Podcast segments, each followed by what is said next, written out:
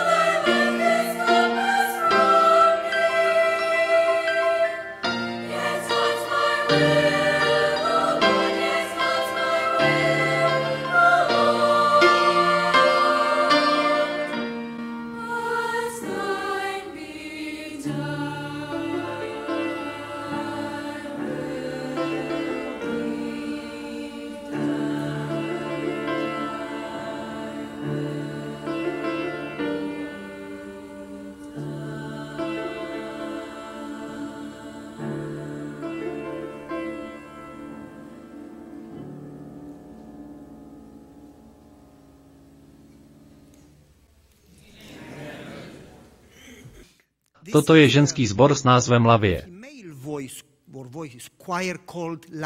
což je francouzsky život. Děkuji. Lavie, život. Jsou z College Day Academy. A my máme to ohromné požehnání je tu mít. Moc vám děkujeme za vaši oběť a za váš čas. Kež vám Bůh požehná, velice si toho vážíme. Když přijdete stokrát, máte věčný život v kapse. Děkuji. Chci vám připomenout pár věcí, které už Randy zmínil. Tento poslední týden jsme měli každé ráno v 6 hodin. Rada sboru ne ti, kdo bydlí moc daleko nebo pracují moc brzy, ale ti, kdo mohli, přicházeli a společně jsme se modlili. Na společném modlení něco je. Ježíš řekl, že kdykoliv se sejdou dva nebo tři a modlí se v jednom duchu, bude jim to dáno. A Bůh nelže. Když se spolu modlili učedníci, po několika dnech opravdu přišel Duch Svatý a začaly se dít věci. Bible a duch proroctví tvrdí, že se to bude dít znovu a ve větší míře. Ti lidé, kteří přišli, nic neměli. Neměli práci, neměli domov. Přišli, protože neměli co dělat. Co myslíte? Já si to nemyslím. Prožili jsme něco výjimečného. Ukážu teď na několik z vás. Petře, kde jsi? Aha, přímo tam. Vezmi si tento mikrofon a na vteřinku k nám promluv. Petře, ty nemáš práci? Mám práci. Máš práci. Máš rodinu? Ano, mám rodinu. Nejsi lenoch? Snažím se nebýt. Nejsi znuděný? Takový ten člověk, co neví, co by ten den dělal. Ne, obvykle mám věci na práci. A každé ráno v 6 hodiny si chodil sem. Ano, to jsem chodil. Tak mi, Petře, řekni, jaký z toho máš pocit? Byl to skvělý zážitek. Asi si tedy vezmu sekundu na mluvení. Řeknu vám dva postřehy. Prorocká vteřinka. Abych se sem dostal na 6 hodinu, musel jsem si nastavit budík na 4.30. Jak dosvědčí moje žena, jsem raní ptáče, ale ne až tak moc raní. Takže to i na mě bylo brzo. Nakonec jsem ale zjistil, že jsem z toho nebyl vyčerpaný. Amen. Myslím to tak, že unavený jsem sice byl, ale nenesl jsem na zádech tíhu světa. A v tom je rozdíl. Takže by se dalo říct, že jsem byl unavený, ale nevyčerpaný. Amen. Další postřeh, a o tom jsem se ti už zmiňoval, Pavle, je ten, že jak modlitby začaly, modlívali jsme se asi tři čtvrtě hodiny, 30 až 45 minut a jak se s modlením začalo, byly to poměrně zdlouhavé modlitby. Takové ty, které byste čekali u člověka, který se modlí sám. Tak to prostě bylo, každý se dostal na řadu a tak to prostě bylo. Ale jak jsme pokračovali a postupovali, naše modlitby se změnily na takové modlitby ve větách. Třeba jen dvě věty. A každý následující člověk navázal na myšlenku toho prvního. Při takovém modlení jsme budovali jednotu.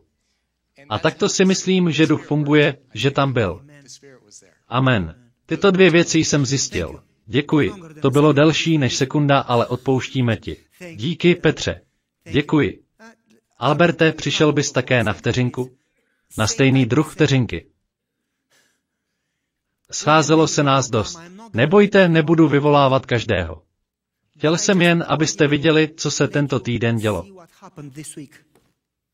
Takže, Alberte, mám otázku. Vím, že máš práci, rodinu, své starosti, s tím se tu nebudu opakovat. Řekni mi ale něco o tom, co jsi ty zažil v Tarána minulý týden. Za prvé bych chtěl říct, že i já musel vstávat ve 4.30. Jenže já nejsem ranní ptáče. Tečka. Radši bych šel do práce v devátou nebo desátou hodinu a pracoval do sedmé nebo osmé večer. Vůbec nejsem ranní ptáče. Toto ale byla naprosto úžasná zkušenost. Cítili jsme pánovu přítomnost a to velmi zvláštním způsobem. V tomto se musím s Petrem a ostatními shodnout.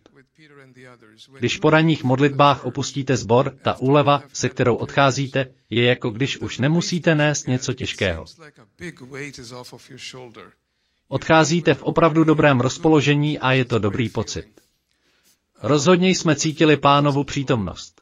A zdálo se, jako by ty modlitby během několika minut. Uh, Všichni se soustředili na nadcházející evangelizaci.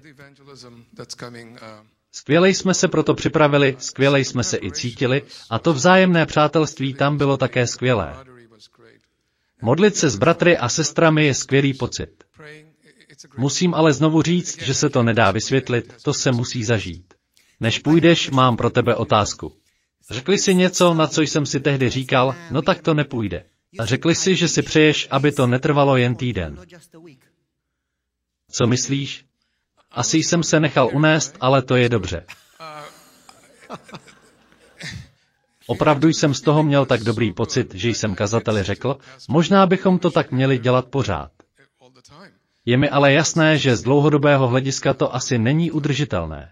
Možná kdyby se to načasování jen malinko posunulo na 6.30 až 7, mohlo by to fungovat. Ale byla to skvělá zkušenost. Nebylo by každopádně špatné si to občas zopakovat. Je to velmi očišťující. Velice, velice to pomáhá. Moc ti děkuji, Alberte. Děkuji každému z vás za to, že jste sem chodili, nebo jste se věrně modlili odinut. Děkuji vám. Když se boží lid společně modlí, začnou se dít věci. Bůh čeká, až se spolu začneme modlit. On touží potom vyslyšet naše modlitby. Je připravený na nás vylít požehnání, jestliže se začneme modlit.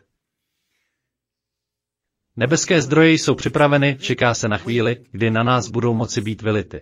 Stačí se spolu modlit. Duch svatý čeká na chvíli, kdy bude moci být vylit. Bůh čeká na to, aby mohl znovu začít pracovat a vykonat úžasné a mocné věci. Ale musíme se modlit. Toto je velké požehnání. Zeme celý sbor, abyste přišli v 6, 6.30 nebo v 7. 6, 6.30 or 7. Budu tady od 6. do 7.30. 7:30, I will be here. Můžete přijít dříve nebo později dle vašich možností. Opatrně vejdete dovnitř, přidáte se k modlitební skupince. Můžete se modlit v duchu a pak se přidat na hlas. Jen nezačínejte od Genesis a nekončete u zjevení.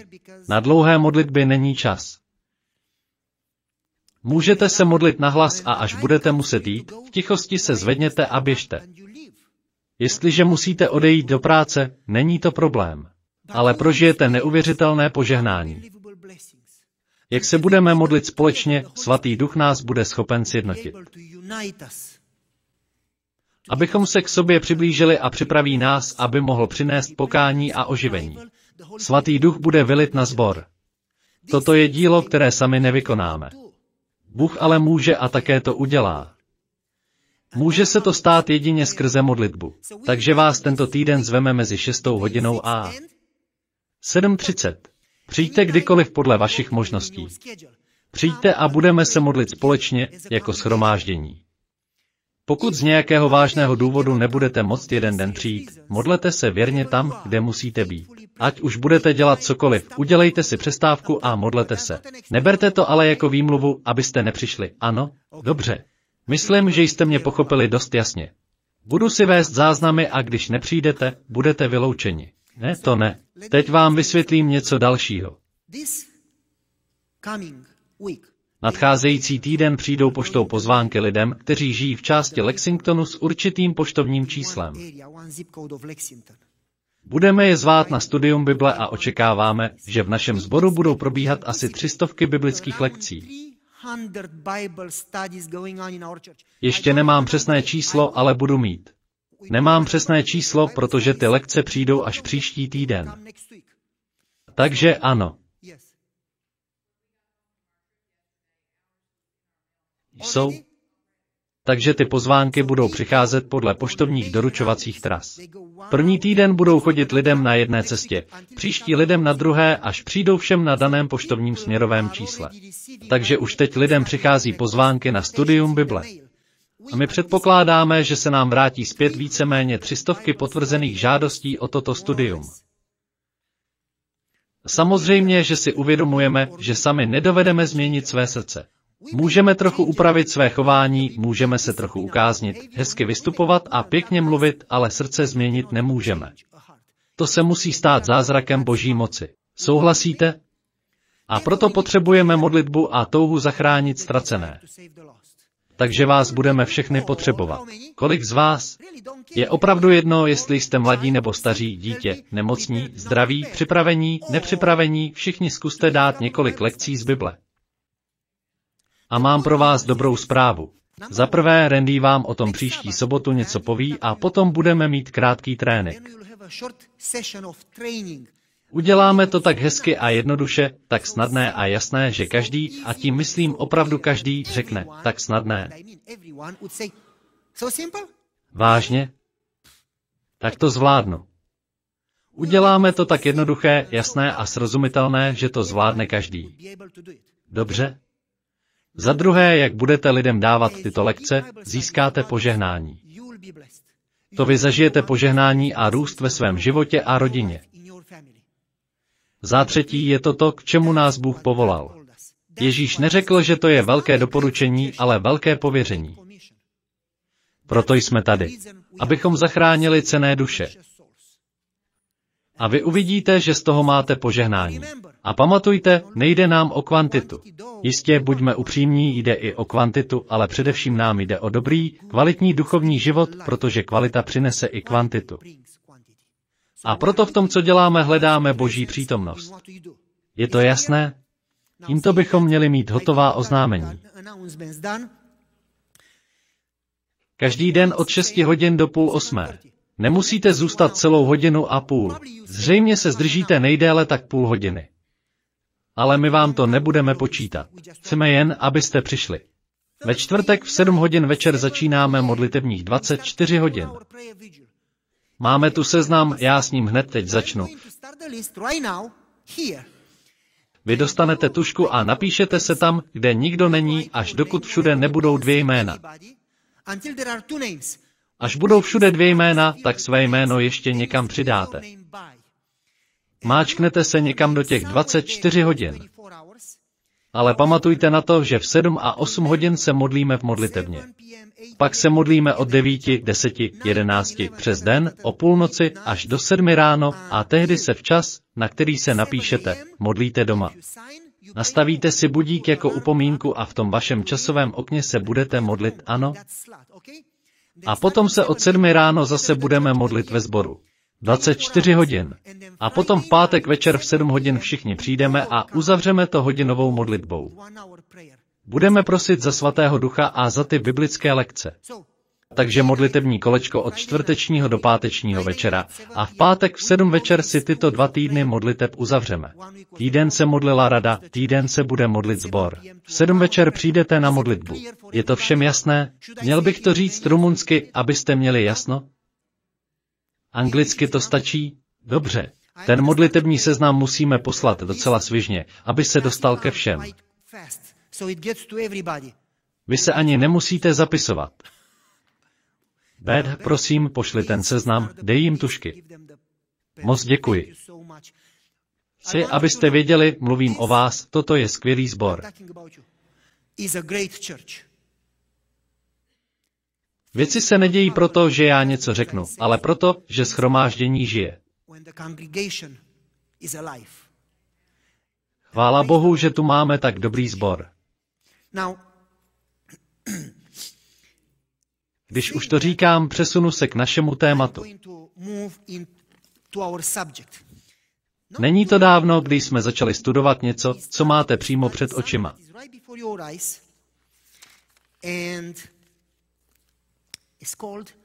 Říkáme tomu přijít do jeho přítomnosti a obdržet jeho požehnání. A bavili jsme se o deseti požehnáních nebo slibech. Řekli jsme si, že je Bůh napsal prstem na dvě desky z drahoceného kamene, jak říká kniha Žalmů.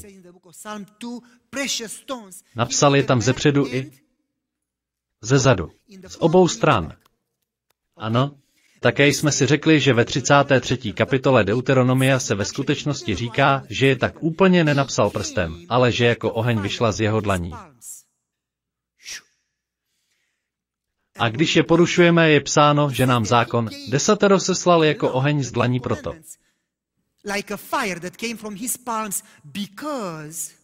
Proč by nám dával zákon? Je psáno, že je to proto, že nás miluje. A protože nás drží ve svých dlaních. V Deuteronomiu se píše, to si pozorně poslechněte. Dal nám zákon, protože nás miluje. A když porušíme zákon, probodáváme tím dlaně, ze kterých vyšel. A teď pozorně poslouchejte. Jak nám dal zákon, řekli jsme si. Dejte mi vteřinku. Dobře. Řekli jsme si, jestli chcete vědět verše, je to Deuteronomium 33, 2, 3. Řekli jsme si, že verš 2 je jako refrén pro každé přikázání, každý slib. A je to podmínka. V hebrejštině se neříká, já jsem tvůj Bůh, který tě vyvedl z otroctví. Říká se tam, jestliže mi dovolíš být tvým Bohem, který tě vyvedl z otroctví, slibuji. Je to smlouva, slibuji. A přichází první přikázání. A v hebrejské kultuře se tento refrén následně opakuje znovu. Jestliže mi dovolíš, abych byl tvým Bohem, slibuji ti, a přichází druhé přikázání. Jestliže mi dovolíš být tvým Bohem, slibuji ti. Jsou to tedy sliby, které Bůh vykoná v našem životě. Bůh říká, jste tvrdohlavý národ a sami to nedokážete. Ale stačí, když mi dovolíte, abych byl vaším Bohem a já vám to vložím do srdce. Změním vaše srdce. Udělám to za vás. Jen mi dovolte být vaším Bohem. Jsou to sliby. Také jsme si řekli, že to jsou pozitivní, ne negativní prohlášení. Řekli jsme si, že gramatika tady naznačuje protiklad každého přikázání. Nemáme například brát boží jméno nadarmo, ale ještě se nám tam naznačuje, že k tomu máme dělat opak. Máme to dělat naopak. Co to znamená? Neber boží jméno nadarmo, ale naopak, volej ho a budeš zachráněn. Nezabíjej, ale naopak, dávej život. Buď vůní života, která se šíří mezi lidi a lidé díky tobě mají sílu žít.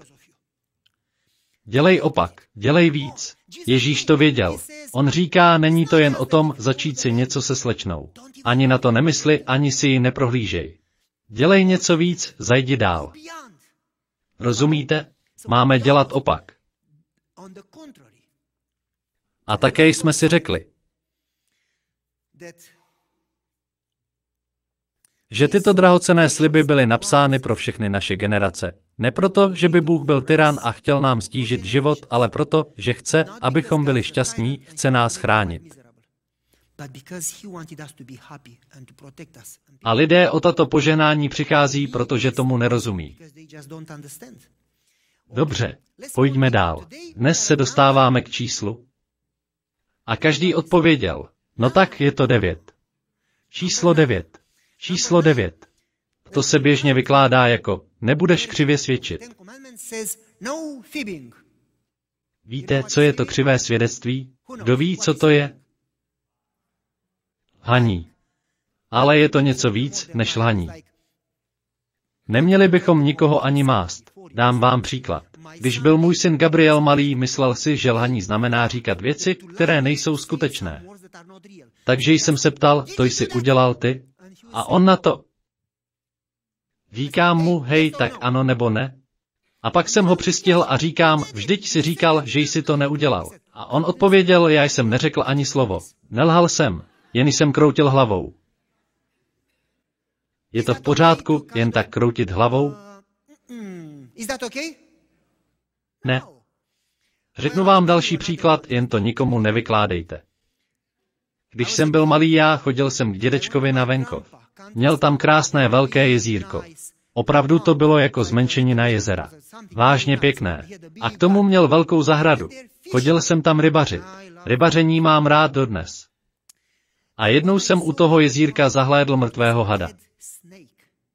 Vypadalo to, jako by ho děda zabil. Když jsem nad tím přemýšlel, chtěl jsem vypadat jako hrdina. Tak jsem řekl kamarádům, že tam byl had a já se s ním rval. Zvítězil jsem nad ním. Vzal jsem velký klacek a ten had po mně startoval a já jsem po něm skočil, až nakonec jsem ho praštil a znovu a znovu, až umřel. A říkal jsem, ať se tam na něj klidně dojdou podívat. Já jsem ten příběh vykládal tolikrát, že asi o pět let později už jsem si nepamatoval, jestli jsem lhal nebo jsem toho hada fakt zabil. Dostal jsem se do bodu, kdy jsem té lži začal sám věřit. Když si takto vymýšlíte dost dlouho, zmatete tím i sami sebe. Ano, i sami sobě můžeme lhát. Na neštěstí se toto skutečně stalo. Znáte určitě příběhy rybářů. Chytil jsem takhle velkou rybu. A ve skutečnosti ta ryba byla takto velká. Určitě znáte ten příběh, kdy každý věděl, že ten rybář lže. On říkal, chytil jsem takhle velkou rybu, oni mu svázali ruce a on řekl, chytil jsem rybu s takhle velkýma očima. Nikdy tak velkou rybu nechytil a jen říkal, co mohl. Přeháněl. To není lhaní. Říkáte pravdu, jen ji trochu zveličíte. Je to lež? Je. Chcete říct, že nemůžeme ani trochu zveličovat? Musíme být tak přesní? Ale no tak. No. Co kdybyste třeba zachránili život jako Racha? Ona zachránila ty zvědy. Vzpomínáte si? A někdo mi řekl, bratře, jestliže zachráníš život, můžeš lhát. Vážně? Já mám za to, že Jakub řekl, že kdo poruší jedno, porušuje všechny. Bůh přece neřekl, v těchto situacích nelžete, ale v těchto můžete. Bůh řekl, nelžete. Tečka. A Bible ve skutečnosti říká, že Bůh nelže. Říká to velmi jasně. Říká, že pro Boha je nemožné lhát. To je v Židům 6.18. Pro Boha je nemožné lhát. Tak mi dovolte tu něco objasnit. Rachab byla pohanka. Věděla toho o Bohu velmi málo a na své úrovni duchovní zralosti nevěděla víc než to. To ale neznamená, že byla svatá. Dělala to nejlepší podle svých schopností a vědomostí. A Bůh se vás ujme, ať jste na tom jakkoliv a pracuje na vás. Bible ale mluví naprosto jasně. Nelžete. Když měla výmluvu Rachab, našel by si ji i Jidáš. Někdo Ježíše musel zradit, jinak by svět nebyl zachráněn. Takže se vlastně obětuji. Vážně? Potom se na to může vymluvit i Satan. Vždycky se najde výmluva. Lidé si vždy najdou výmluvu k tomu, aby mohli porušit přikázání. Chápete? Vzpomínám si, jak nám domů přišla policie. Bylo to uprostřed noci. Tali se mého otce, máš náboženské knihy? A on je měl. Ale kdyby řekl, že má, šel by na doživotí do vězení. A kdyby řekl, že nemá, tak by lhal. Co byste udělali? Můj otec se v duchu modlil. Věděl, že nemůže zalhat, raději by přišel o život. Já jsem mu pak říkal, vždyť bys nás tím zachraňoval. A můj otec řekl, tři mladíci mohli předstírat, že si zavazují boty. Ale radši riskovali život, než aby udělali kompromis. Řekl mi, raději bych zemřel. Desatero nejsou nějaké rady. Je to boží slovo. Raději bych zemřel. Ale řekl mi, ty ale nemusíš jen lhát nebo říct pravdu. Také můžeš mlčet. Můj otec jim tedy velmi drze řekl, čím se živíte? A on odvětil, samozřejmě jsem policista. Platí vás za to? Ano. Tak dělejte svoji práci. To ji mám dělat za vás. V tom případě mi zaplaťte. Proč se mě ptáte, jestli mám knihy? Běžte si to tu prohledat. Svůj plat si musíte zasloužit. Policista na to a nemáte strach. A můj otec řekl, jen pojďte dál. Prohledejte to tu a pak se uvidí, co dál. Ale ne, já vás nebudu prohledávat. Jestli se nebojíte prohlídky, jdu dál. A odešel. Mohli jít hledat. Pamatuji si, jak jsme u sebe měli lekce sobotní školy. Já a moje žena. Náš malý Gabriel měl asi tak šest měsíců. Neměli jsme jednorázové plenky. Ty na jedno použití nebyly. Tedy jsme si museli zašpinit ruce, asi nemusím popisovat od čeho, a museli jsme to vydrhnout. A já jsem si říkal, no fuj, jen ať to nemusím dělat. Nakonec mě k tomu ale donutila, takže vím, jaká je cena za to mít dítě. A vážím si toho. Takže my jsme dělali kopie lekcí sobotní školy. Ilegálně jsme je schovávali a já jsem pak z Bukurešti vyrazil do svého rodného města a na vlakové stanici byly ve dne v noci vojenské hlídky. the army was there every single day, day and night. Bylo to tak celé roky a střídali se tam 24 hodin 7 dnů v týdnu. Každého prohledali skrz na skrz, jestli nemá náboženské knihy. Přišli a řekli, co máš v té tašce? Chci ji vidět. Kdybych řekl, že tam mám lekce do sobotní školy, můj život by tím skončil. Takže jsme ty lekce se ženou schovali do plastových sáčků a obalili je těmi smradlavými, špinavými plenkami. Co tam máte? Nemohl jsem říct, že lekce do sobotní školy, tak jsem řekl, zkontrolujte si to sami. Dobře jsem se to od svého otce naučil. Zkontrolujte si to. Ne, vy to otevřete a ukážete mi to. Řekl jsem, to ne, já tam ruku nestrčím. Otevřete to? Ne. Budete mít problém. To vy budete mít problém, jestli to otevřete. Co tam máte? Bombu? To vám nemůžu říct. Uvidíte sami. Udělal jsem krok zpět a řekl, poslušte si. Ten chlap to naštvaně otevřel. Dejte to pryč. Proč jste mi to neřekl? Jen jsem chtěl vidět váš výraz. Zmizte. Srdce mi bušilo jako blázen. Otec mi ale říkával, nejsi pouze můj syn, jsi synem krále. Nikdy se neboj, protože když se budeš bát, seberou tě. Stůj zpříma, protože máš Boha. Mohl jsem lhát, abych si zachránil svobodu, nebo jsem mohl podstoupit riziko a důvěřovat pánu. Chápete? Dovolte mi ponořit se do tématu. Slovník říká, že křivé svědectví znamená nejen lhaní, ale také umyslné zamlžování nebo matení. Slyšeli jste? Nejsou to jen lži, ale také když jste úmyslně nejasní.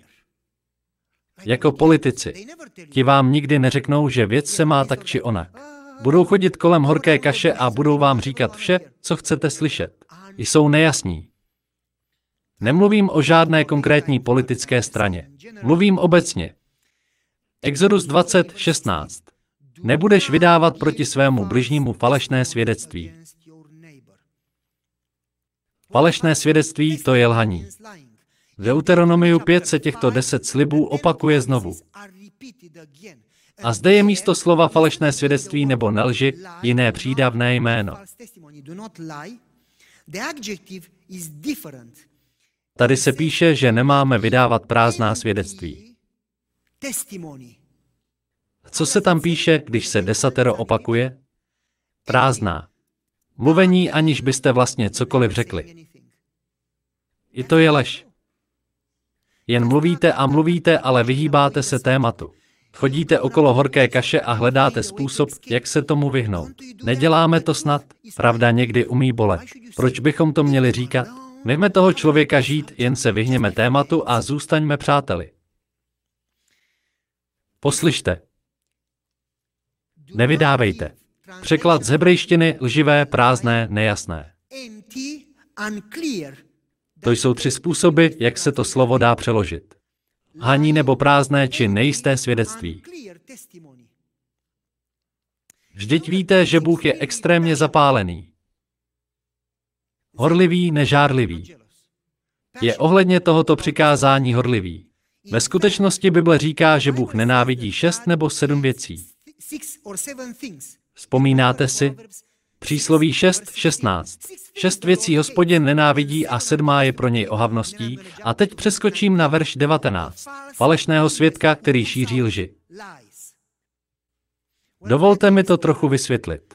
V devátém přikázání či devátém slibu se používají přesně ta slova, která se používají jen v kontextu soudu. Není to jen o tom nelhat, ale také křivě nesvědčit a slovo pro svědka v hebrejštině je stejné slovo, které se používalo pouze u soudu, pouze tehdy, když jste byli povoláni svědčit. Proč?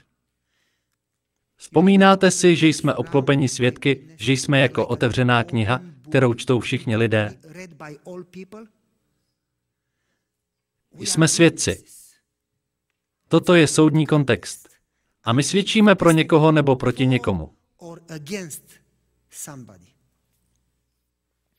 A hospodin nenávidí křivé svědectví. Navíc se zde nepíše, že nemáme vydávat falešné svědectví. Hebrejština zde říká, že nemáme být falešným svědkem. Ne, že nemáme falešně vydávat. Nebuď falešným svědkem.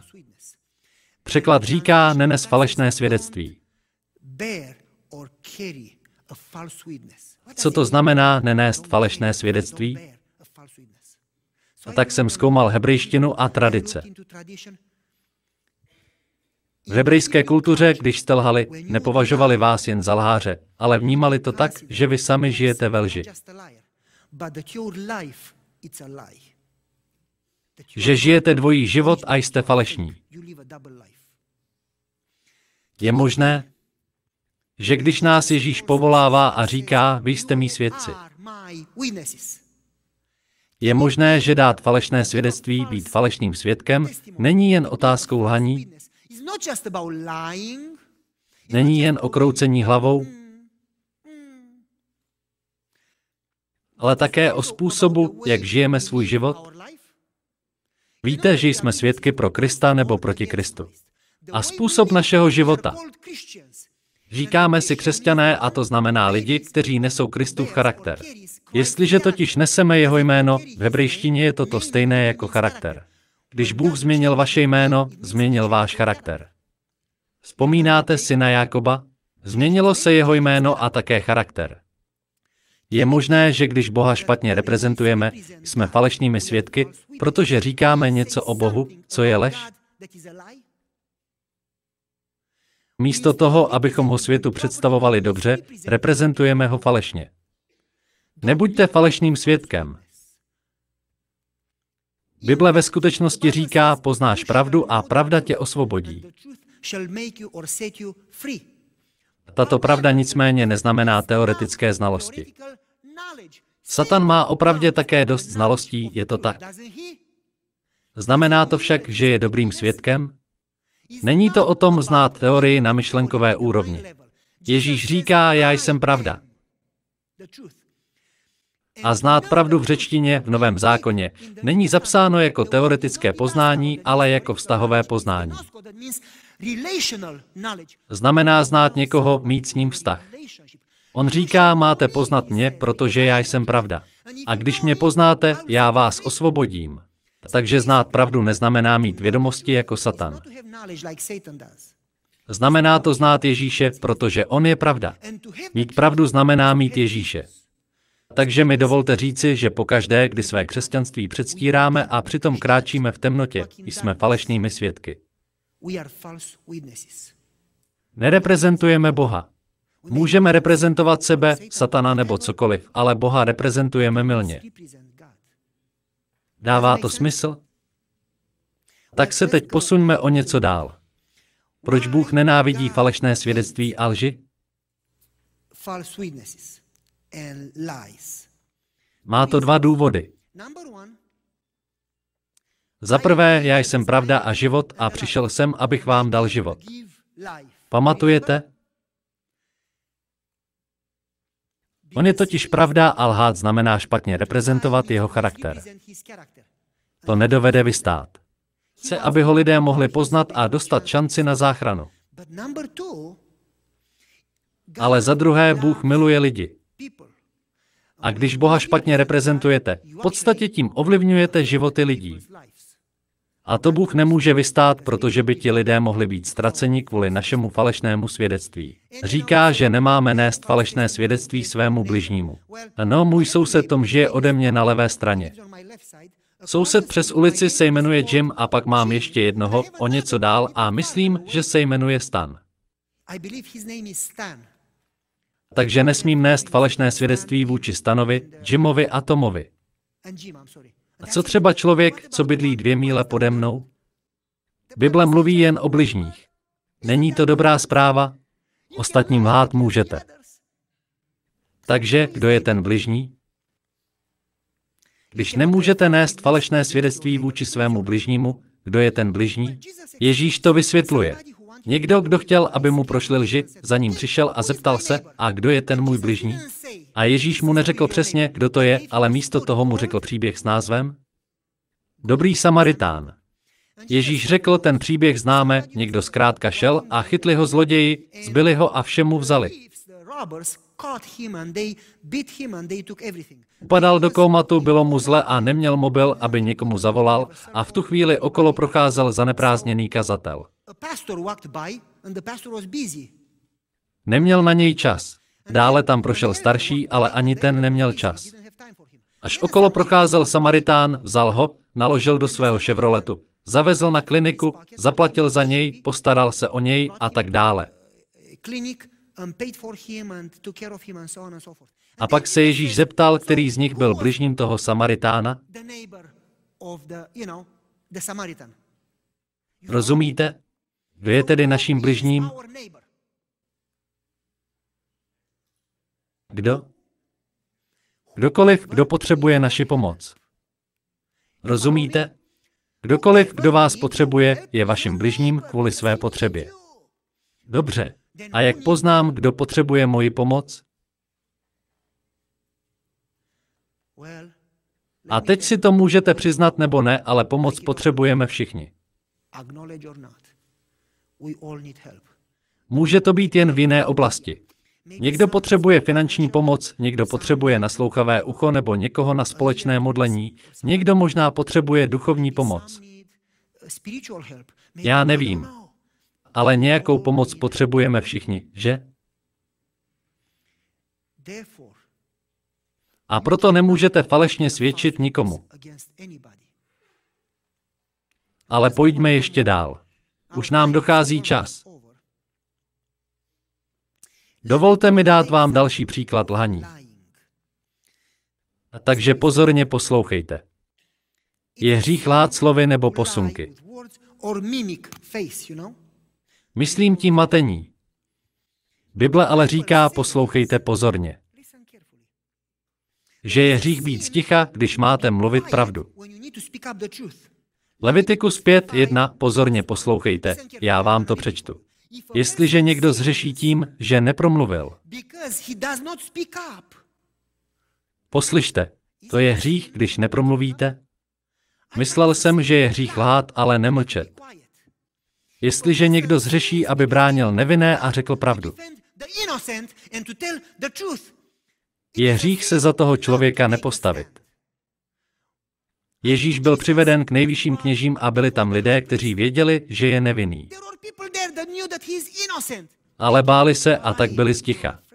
Vzpomínám si, když jsem se dostal do problémů, protože jsem nechtěl pracovat v sobotu, ředitel firmy řekl, ty jsi rozbil sklo.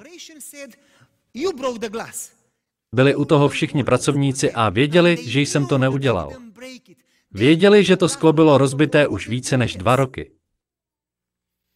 Ale sklopili hlavy a byli sticha. Později jsem se jich zeptal, proč jste se za mě nepostavili. No, báli jsme se, že přijdeme o práci. Bible říká, že člověk řeší, jestliže se nepostaví za pravdu. Je hřích nepromluvit? Neměli bychom být dost smělí na to, abychom se postavili za to, co je správné, postavili se za nevinné, postavili se za Boha? A navíc poslouchejte pozorně. Zjevení 14.5. V jejich ústech nebyla nalezena lež, v ústech těch, kteří jdou do nebe, se nenachází lež. Oni mluví pravdu. Bible ve skutečnosti říká, v lásce říkejte pravdu. Já ale zajdu ještě dál. Pozorně poslouchejte. Nejvyšší kněží vzali Ježíše a začali o něm mluvit. A teď si poslechněte, proč o něm mluvili. Ježíš skřísel Lazara.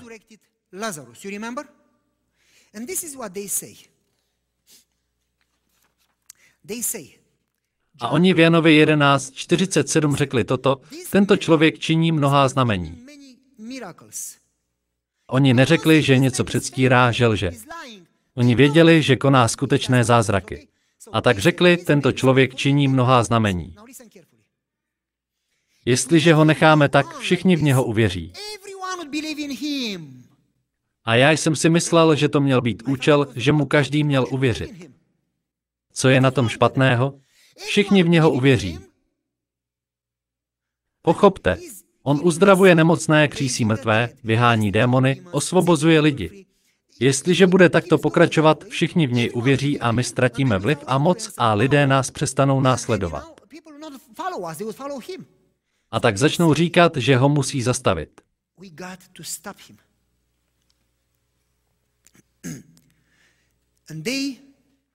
A v Bibli se píše, že hledali falešné svědky.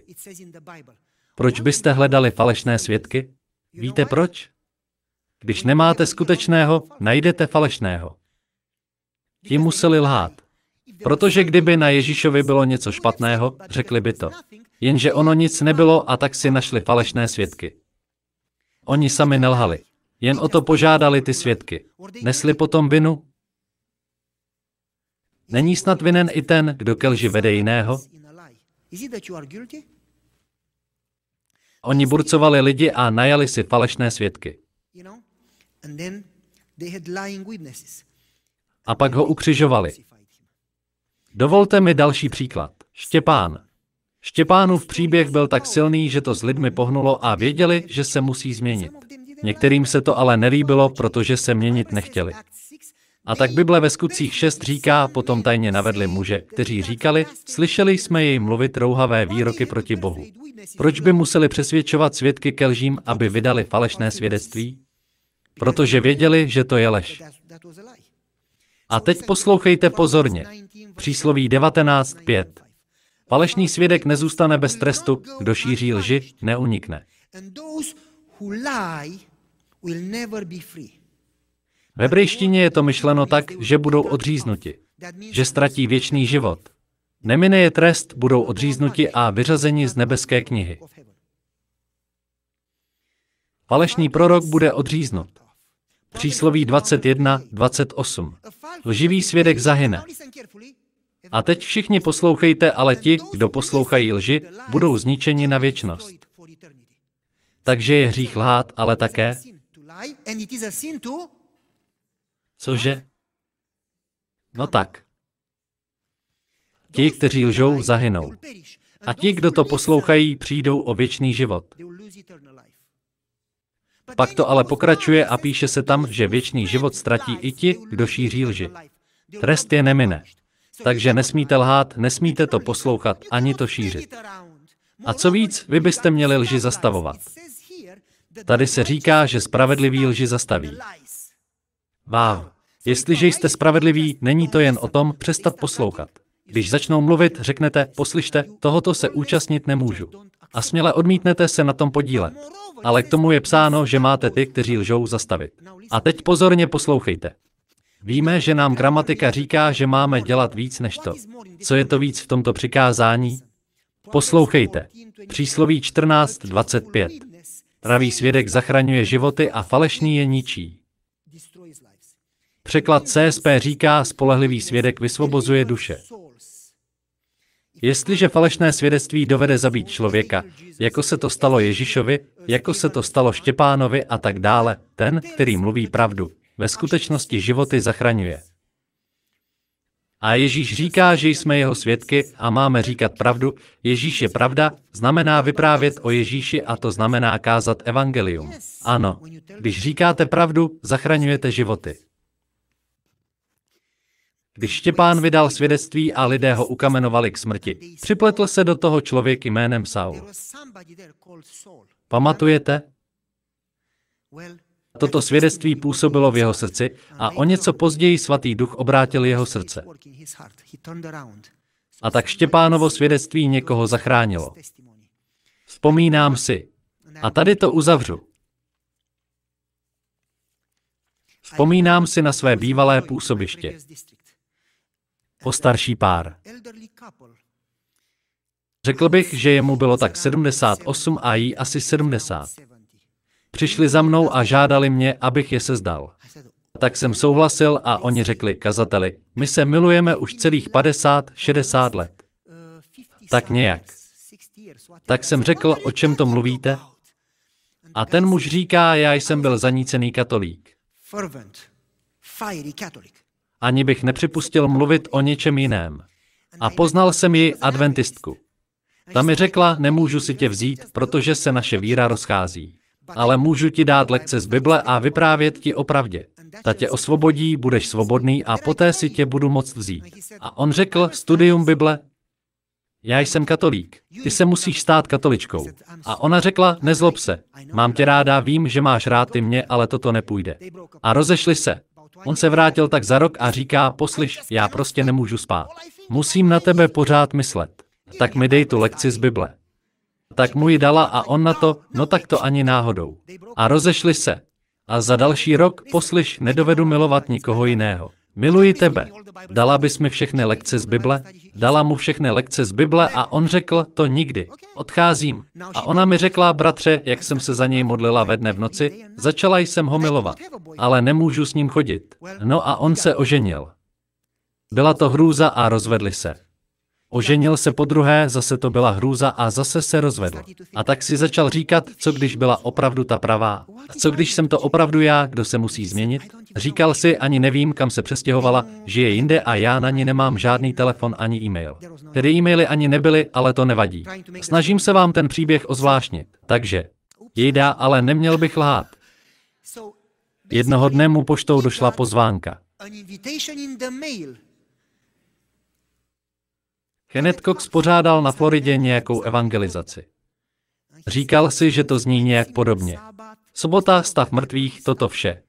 A tak tam jel a poslechl si všechny lekce. Chodil na tu evangelizaci každý večer. Když došlo na křty, řekl ne.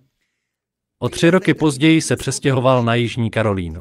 Probíhala další evangelizace a on měl ve schránce další pozvánku. Zúčastnil se úplně všech přednášek a řekl ne, ještě ne. Až se nakonec přestěhoval do Wisconsinu a dostal pozvánku na evangelizaci v našem sboru. Řekl, promarnil jsem celý život. Je mi 78 let. Celou dobu jsem se s Bohem jen pral. Nikdy jsem nebyl šťastný. Půjdu a nechám se pokřtít. Už na ní i zapomněl. Přišel do našeho sboru a začal chodit na přednášky. Hádejte, kdo se tam objevil druhý večer? Ona. Ona totiž u nás byla členkou. Řekl, jsi tady. A ona na to, no jo. A ty tu jsi taky. No jo. Ty se sem přestěhoval z Floridy? Ne, prvně jsem byl v Karolíně a až pak. Prošel jsem všechna možná evangelizační setkání. Bůh mi je neustále posílal. Až teď jsem se rozhodl přijít a nechat se pokřtít a ty ses objevila. Řekl jí, protože jsi vždy stála na straně pravdy. Nikdy jsem v životě neměl klid. Chci mít tu pravdu, co máš ty. Já jsem u toho byl. Ona řekla, hej, to není o mých znalostech. Ty nejsi šťastný, protože já mám Ježíše a ty ho nemáš.